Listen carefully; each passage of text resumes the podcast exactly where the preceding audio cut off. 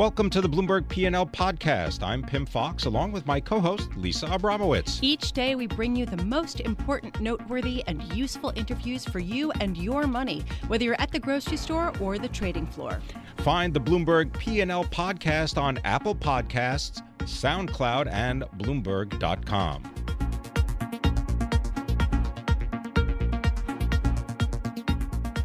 The Treasury Department sent a survey to primary de- uh, dealers asking very detailed, asking for very detailed responses to whether investors would have an appetite for 40, 50, or even 100 year U.S. Treasuries. Now, how realistic is the potential for this ultra long dated bond issuance, issuance by the U.S.? I want to bring in Michael Cloherty. He's head of U.S. interest rate strategy at RBC Capital Markets in New York.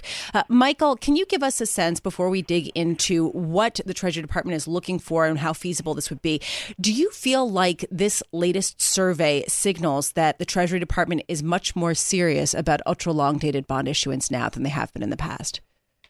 Right. This is an issue that's been out there for a while, but the the specific nature of these questions does make it feel like we've moved a little bit closer um, to the decision on this. So greater odds uh, that we do get an ultra long bond.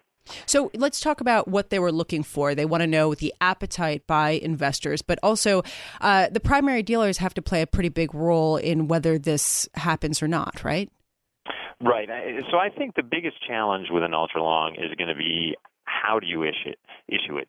The the problem for the U.S. is that we have a lot of debt outstanding already. We've got 14 trillion of debt outstanding, and if you look, there's lots of countries around the world that issue ultra long bonds, but they all have much smaller amounts of debt outstanding. So what they can do is they can be tactical. They can they can wait until they know there's demand for the bond, issue some into those periods of strong demand, and then not issue when there's weak demand.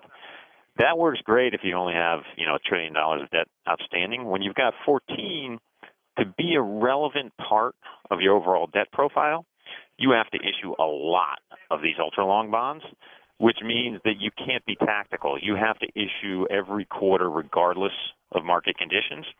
That makes the, the issuance process highly risky. How big would this ultra long portion of the market have to be to be relevant? I, mean, I think if you're at anything less than, you eventually want to get it up to sort of 5% at least. Otherwise, it's a bit of a waste of time. Five percent. That's a lot of bonds. That is a lot of. It is a lot of bonds. Uh, is there an Michael? Is there an alternative way uh, to achieve the same thing, which is to try to lower or keep the cost of funding the government low? With, sorry, with the with the ultra bond? Um, no, with other with what exists currently. Right. So, I mean, one of the one of the other questions with the ultra bond is if you issue a 50-year bond, do you bring in brand new buyers of Treasury debt, or are you simply going to cannibalize people who would have bought 30s and have them buy 50s instead? Um, I think you know you would see a lot of cannibalization. So the other alternative, if if they want to extend the average maturity, is just to issue more 30s issue more 30s, or is it possible to disconnect, let's say, the principal payment from the interest payment on treasuries? You could. So you could issue what that's called as a, a strip. So you've stripped away the coupons from the principal payment. That you actually, I think, see a lot of demand um, for those zero coupon long bonds. The one challenge of that is they don't raise a lot of money for the Treasury. So if I'm selling today a principal strip that's, um, you know, I, I don't get paid on for 30 years or 50 years, um, the value of that strip is is very low. Um, so I'm not by selling it today. I'm not bringing in a lot of money.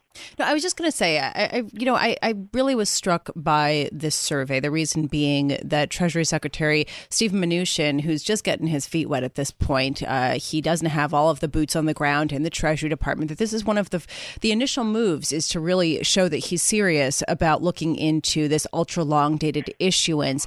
I mean, do you think, from an efficiency standpoint, from a financing standpoint, that it would actually help the United States lower their borrowing costs over a longer period? No. Um, if you look, the the Treasury has this borrowing advisory committee. Um, it's a group of different, uh, both sell side and uh, buy side, the investor base for their bonds. Um, they put out a study uh, in uh, last back in February where they basically said if we look uh, if we if you look at the last 50 years, at times when rates were rising, you saved a tiny bit of money by issuing longer than normal. But when rates are falling, issuing longer than normal costs you a ton of money. So it's a very asymmetrical savings versus uh, cost of the government. That's because normally there's a thing, a, a risk premium, a term premium. By issuing a very long bond, you're, the buyer of that has a little more interest rate risk than if they bought something short. Um, so normally you have to pay that buyer for taking that risk. Um, over long horizons, this tends to be costly. Now, issuing today might, you know, if they issued a small amount today, it might save a little bit of money. But again, the Treasury, where we have so much debt outstanding, um, to, to really be important for the financing cost, you'd have to issue a real lot today. I want to thank you very much for your thoughts. Michael Cloherty is the head of U.S. interest rate strategy at RBC Capital Markets, speaking about Treasury Secretary Steven Mnuchin's uh, comments about ultra long U.S. Treasury bonds.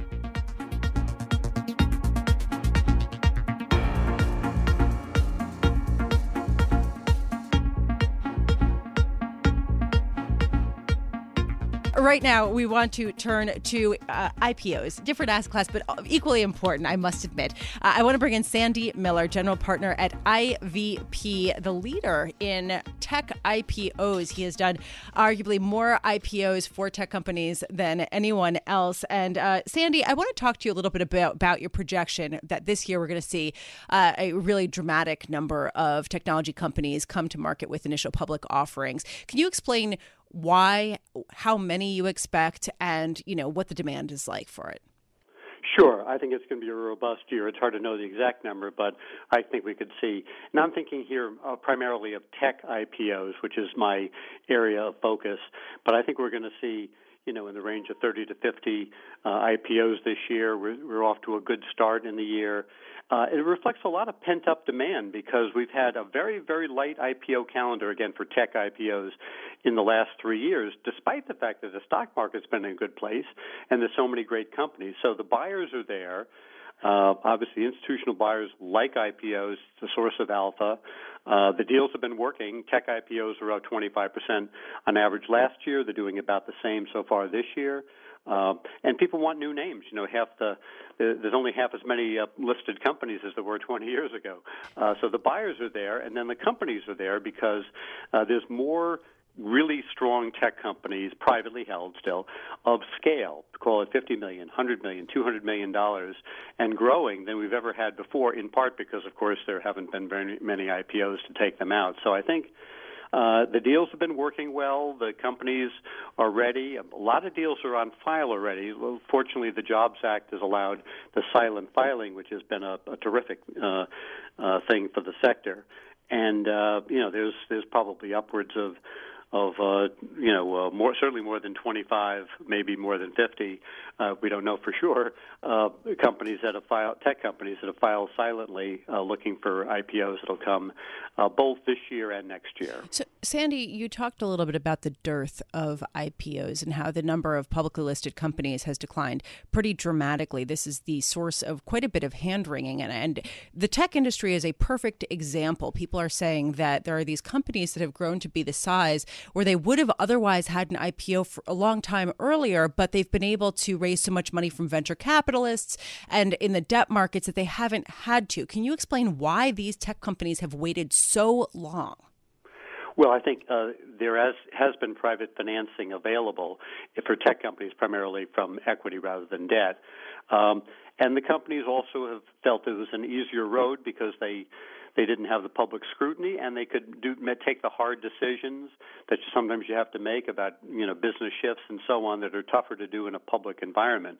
But I think it was the availability of the private capital that allowed them to really do that. Uh, the private capital is still there today, but the valuations today are better in the public market than they are in the private market. And and uh, so again, and I think ultimately companies recognize they're going to need uh, need the liquidity of going public and also the brand uh, building awareness uh, that a, that a public offering brings. So, especially venture-backed companies need to find an exit, and the IPO has typically been the best exit, in, in part because it can it can fuel M&A. Uh, we saw that with one of our companies, AppDynamics, a really strong company that was uh, poised to do a, a really successful IPO and then at the last minute, Cisco came in and bought the company for a, a big premium. I think we'll see more of that as well because the IPOs actually catalyze more M&A activity.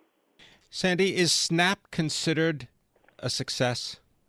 Absolutely. The uh, the uh, company. I mean, it, we, as whether something is a long run success will only be determined in the long run. But I think the IPO. If, I assume that's your question. I think the IPO is very much a success. The uh, uh, priced, you know, range revised up, priced above the range, trading above the range. There's always volatility in these names, especially with companies that are super high profile, uh, still in a position where they're not, you know, profitable companies. Uh, there's there's just more volatility around them, and I think we'll see a fair amount of volatility in the sector. But uh, overall, a very very strong year for IPOs, and also in the next year. Sandy, you noted that valuations are better today in the public market than the private market. Can you elaborate a little bit? Yeah, what I mean by valuations, I mean multiples, because of course there's some private, you know, that, that are multiples reflecting the growth rates of companies, but the uh, uh, that's the normal environment. Normally, private companies are priced at some discount to publicly public comparables, uh, growth adjusted.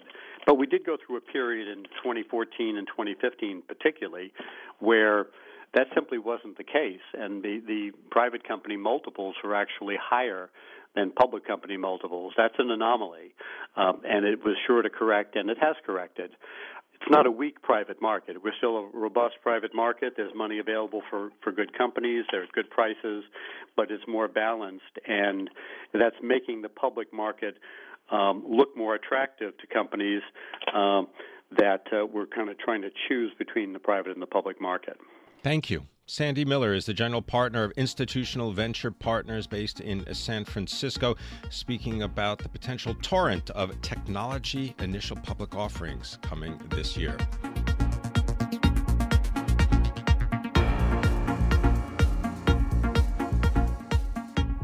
We want to take a moment to let you know about something new from Bloomberg. Starting right now, you can use our iOS app or our new Google Chrome extension to scan any news story on any website, instantly revealing relevant news and market data from Bloomberg and other sources related to companies and people you're reading about. So, no matter where you're reading the news, you can bring the power of Bloomberg's news and data with you. It's pretty amazing. Download our iOS app or search for the Bloomberg extension on the Chrome store to try it out. Learn more at bloomberg.com/lens.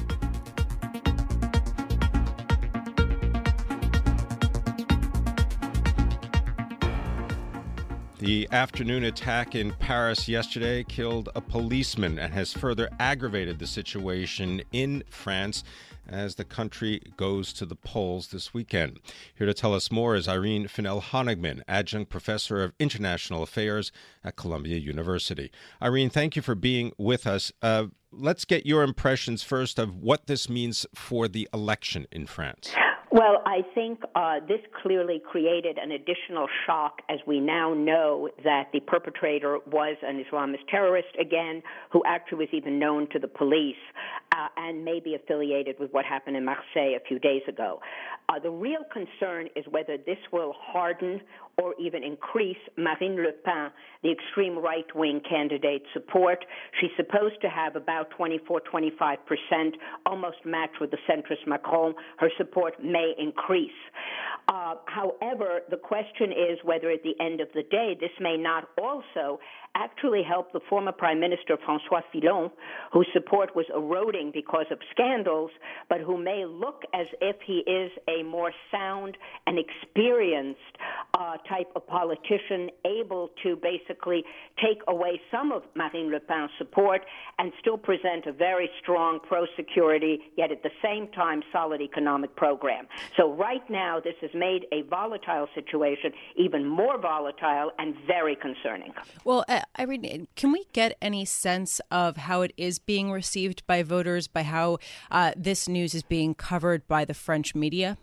Well, I think happened uh, so quickly, and the thing that was very dramatic was it actually occurred during the last presidential debate, which was taking place uh, last night when it occurred, and so they were very, very quickly responding. Uh, French, the campaign has been suspended today, and in a way, this may sort of perhaps calm things a little bit down. Uh, right now, the media seems to be responding in France almost hour by hour as more information is coming in. The candidates are not making any statements except for the extreme left wing communist candidate, Mélenchon, who said he will continue to give uh, speeches and rally his uh, supporters, which may actually work against him and may be seen as exactly the wrong response. Uh, so this is kind of where we're at. Uh, the French press is again sort of a little bit all over the place right now. Difficult to know uh, exactly how this ends. Definitely, this is good, unfortunately, for Marine Le Pen. We knew that she would make it through the first round. She may make it now with support that actually increases. The question is, does Fillon or does the new young centrist candidate, Emmanuel Macron, uh, who was supposed to have about 24%, which one of those two really make it into the uh, uh, into the contention with uh, Marine Le Pen. That is really going to be the big question now. We don't know at this point. Irene, does it matter who wins the election because the French parliamentary system is such that perhaps the power of the president would be limited to, let's say, move forward with changes to the French uh, participation in the European Union?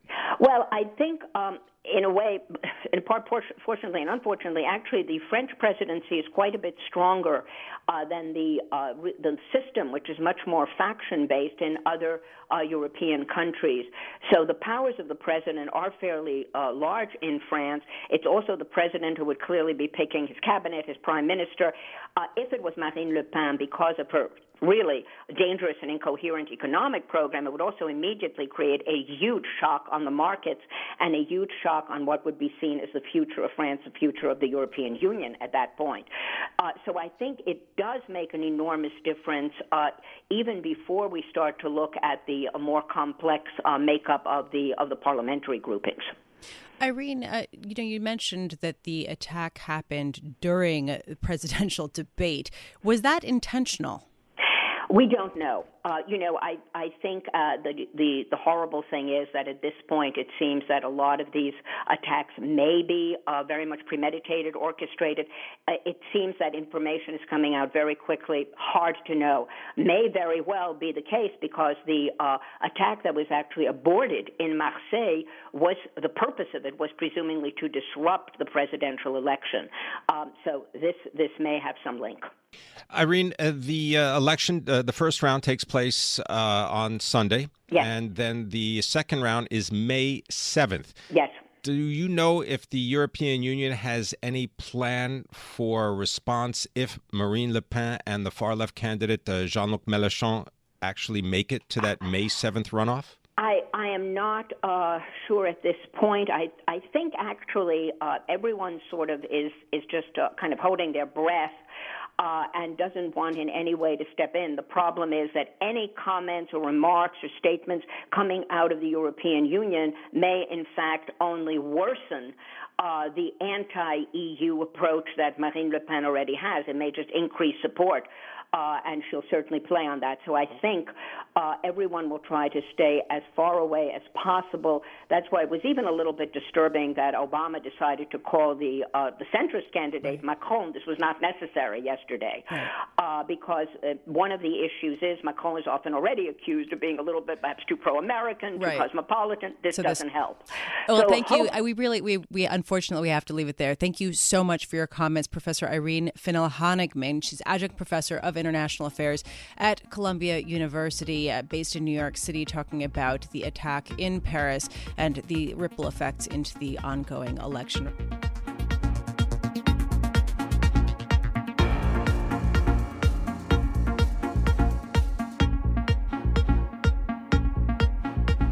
Well, let me be the first to wish you a happy Earth Day. It's a little bit premature, but tomorrow is Earth Day. It is celebrated worldwide.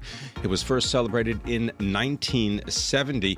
And uh, one of the questions that comes up is why is the United States so far behind when it comes to recycling materials? Here to tell us and give us more information about Earth Day is Jim Fish. He is the Chief Executive of Waste Management. Jim, thanks very much for, for coming in. I was looking up some statistics, and it turns out that in the United States, we've got low landfill fees, plus we've got a fragmented waste management system, and that just puts our rate at recycling at like 34%. That seems very low. You know, I think it's. I think it. You're right. I think it is lower than we'd like. And part of our objective is to try and get people to truly recycle more. I mean, and, and that sounds a little cliche, but what I mean by that is put every plastic bottle, put every piece of cardboard and, and mixed paper, put every can in your recycle bin. Uh, unfortunately, our model is one that encourages people to also put, in addition to recycling, and recycled materials put trash because it's a it's a you have a bin that basically collects everything and and so there's an education process that's required of us to let people know that that your garden hose and your Christmas lights and your garden rake, it is kind of seasonal, by the way. Those things don't necessarily go through a recycle plant. So, how does your company deal with those garbage items that get mixed up with the recycling? Well, it ends up coming up a big conveyor belt and then it gets either hand or machine separated. And that, that garden hose, hopefully the garden hose doesn't wrap around the wheel and shut down the entire plant, which does happen. But a lot of that material, the, the garden rake tends to get, typically gets pulled off manually and goes into the trash. And so when we think about what's, what's recycled, uh, we've got to make sure that that what's recycled truly becomes something else. That's the definition of recycling: is that you take a plastic bottle and turn it into another plastic bottle or some other use. So, well, let's talk about that. So, when you talk about recycling, when you talk about the 35% rate that Pimm just cited, does that mean that sort of people effectively sort 35% of their garbage, or does it mean that 35% of the garbage is taken and then re- re- reprocessed into something else that can be used? Uh, it, it's really the latter. I mean, you know, people really? look at diversion, and and diversion means that the first step away from the curb is someplace other than a landfill. So if I if I take hundred percent of my material at my house and put it into my recycle bin, then then I have diverted hundred percent of my material by that definition. Unfortunately, what happens is when it gets to the recycle plant, half of it, if that's how much of my trash uh, or my recycle bin is trash, half of it ends up ultimately going to a landfill anyway. And our goal is to make sure that people understand that the goal is not to divert 100%. The goal is to recycle 100%. And that means turn that into something of use on the back end, not just send it to a recycle plant so that they can pull that garden rake out and ultimately send that garden rake to a landfill. Are the recycling plants that currently exist are they antiquated? No, they're not. Uh, the recycle plants that we have are are have new technology. We're refreshing that technology as we go. We're putting things like optical sorters in that that read the types of plastic coming up that that conveyor belt. But there is a lot of material that comes up the conveyor belt, and and it ranges from things like those garden hoses to bowling balls and and and really everything under the sun. So uh, there is there are some some components of that process that haven't changed in 20 years, but it is uh, there is a lot of technology being brought. The, the, the reason the reason I bring that up is because I know that major corporations such as Coca Cola and Walmart, I mean, they have all pledged to add more recycled material to their packaging, but the companies say that they struggle to find the actual material and that supply is actually a problem. You know, I, I can't speak to whether supply is a problem for those folks. We're not on that end. We do provide, we're the biggest recycler in North America. So we have a lot of supply coming out of our plants. Uh, honestly, a lot of it goes to China. Almost almost 100% of our newsprint goes to China because they're the only buyer of that newsprint. Probably 60% of mixed paper goes to China and about 30% of cardboard goes to China. And, and so hence the volatility, by the way, in, in pricing. When, when, when one customer controls that big a percentage, If they decide not to buy, as they have recently with newsprint, the price really can can uh, can be volatile. How much more expensive is it for a municipality to recycle versus just uh, directing its waste to a landfill?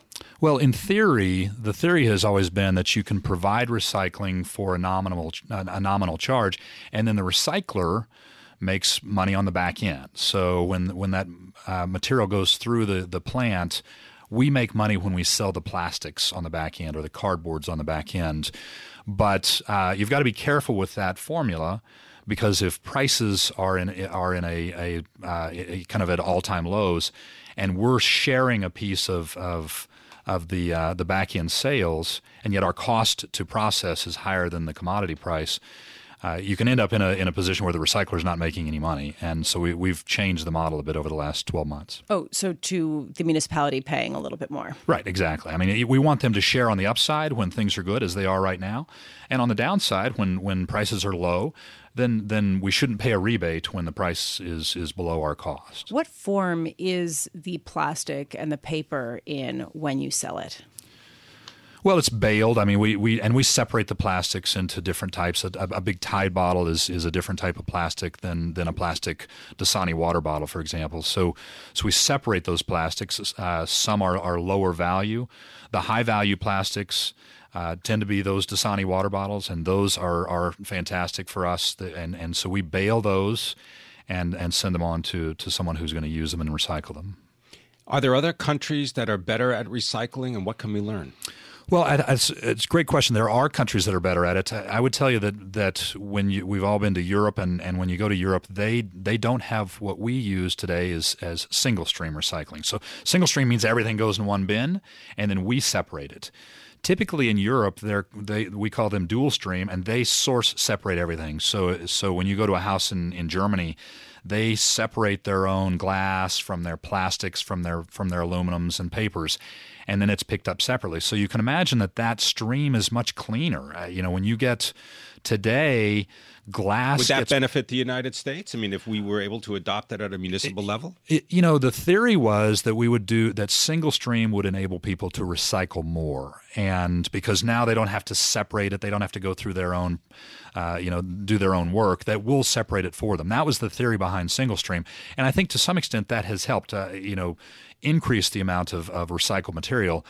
But it's also increased the amount of trash that people put in. And i think the the answer to that is a better education process. So people really understand that this commodity this this garden hose is not recyclable whereas the plastic bottle is Jim Fish, thank you so much for joining us. Jim you Fish bet. is president of Waste Management, which is based in Houston, Texas, and focuses on recycling materials such as plastic, those Dasani water bottles, which are high quality plastic, uh, as well as other things, but not your garden hose. So don't put it in because it'll clog up their systems. That seems to be the message.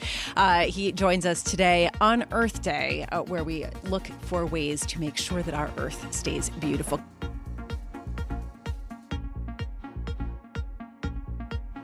Thanks for listening to the Bloomberg P&L podcast. You can subscribe and listen to interviews at Apple Podcasts, SoundCloud, or whatever podcast platform you prefer. I'm Pimm Fox. I'm on Twitter at Pimm Fox. I'm on Twitter at Lisa Abramowicz1. Before the podcast, you can always catch us worldwide on Bloomberg Radio.